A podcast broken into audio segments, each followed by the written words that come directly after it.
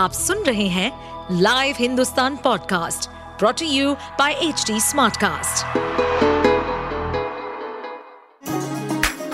चलिए आपको ले चले बिहार राज्य की गहराइयों में, सुनेंगे बिना पक्षपात के खबरें देने वाले बिहार की खबरें पॉडकास्ट को इस पॉडकास्ट में निष्पक्ष चर्चा होगी राजनीति के महत्वपूर्ण घटनाक्रम, क्राइम की चौंकाने वाली कहानियाँ, मनोरंजन के नए रंग, सांसदों द्वारा किए गए दल बदल जैसे कई महत्वपूर्ण विषयों पर।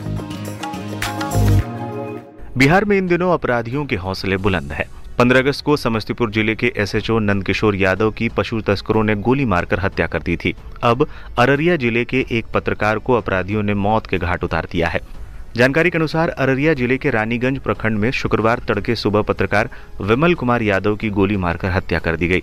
अपराधियों ने घर में घुसकर घटना को अंजाम दिया। विमल के सीने में गोली मारी गई है।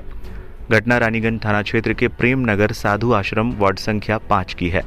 विमल के भाई गप्पू यादव सरपंच थे, जिनकी पाँच साल पहले गोली मारकर हत्या कर दी गई थी। इसी मामले में कुछ दिन बाद गवाही होनी थी। विमल इस केस में मुख्य गवाह थे। मुख्यमंत्री नीतीश कुमार ने इस घटना को दुर्भाग्यपूर्ण बताया। उन्होंने कहा, मैंने अधिकारियों से इसे देखने को कहा है। ये दुख की बात हो तो देख रहा है कोई किसी के बारे में हुआ है, अभी एक न्यूज़ आया, तुरंत हमने अधिकारियों को कह दिया कि क्या हुआ है। जी, इस तरह से हुआ हमको बड़ा दुख हुआ। हम यहाँ आने के पहले देखे हैं न्यूज़। तो हमको लगा कि भाई कैसे किसी पत्रकार का हुआ? तो हमने तुरंत अधिकारियों को कहा, इसको देखिए। और मुझे बहुत दुख हुआ कि कैसे किसी की हो गया। पुलिस के अनुसार शुक्रवार करीब साढ़े पाँच बजे पत्रकार के घर पर चार से पाँच की संख्या में अपराधी आए। बदमाशों ने गेट के बाहर से विमल भैया कहकर आवाज़ लगाई। जैसे ही उन्होंने गेट खोला, अपराधियों ने उनके सीने में गोली मार दी। गोली की आवाज़ सुनकर जब ग्रामीण जुटे तो सभी अपराधी मौके से फरार हो गए। इसके बाद स्थानीय लोगों की मदद से रानीगंज सीएचसी में उन्हें भर्ती कराया गया। जहाँ उन्हें मृत घोषित कर दिया गया। अररिया की घटना के बाद बीजेपी ने सीएम नीतीश कुमार के खिलाफ मोर्चा खोल दिया है।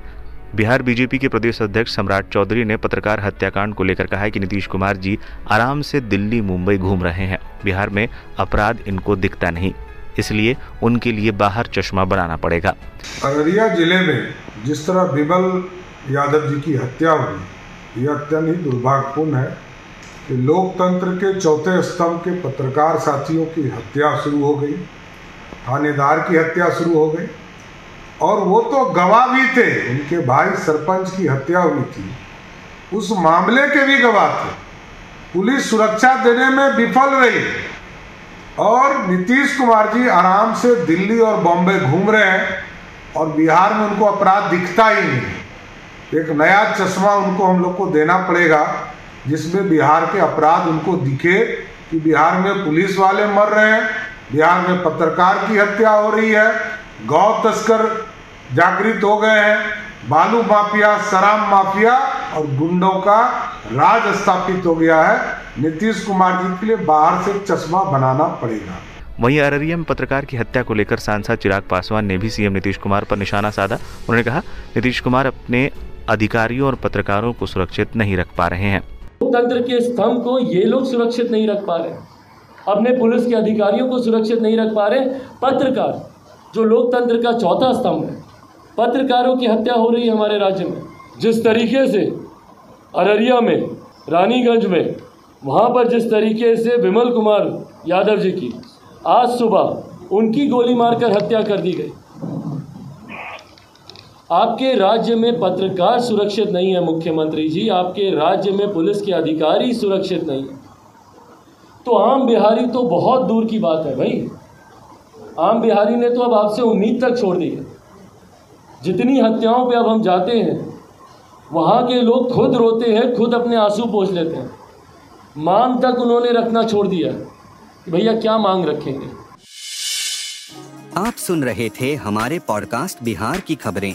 ऐसे ही अपराध जगत से जुड़ी, राजनीति और विकास जैसी खबरों के लिए हमें फॉलो कर सकते हैं।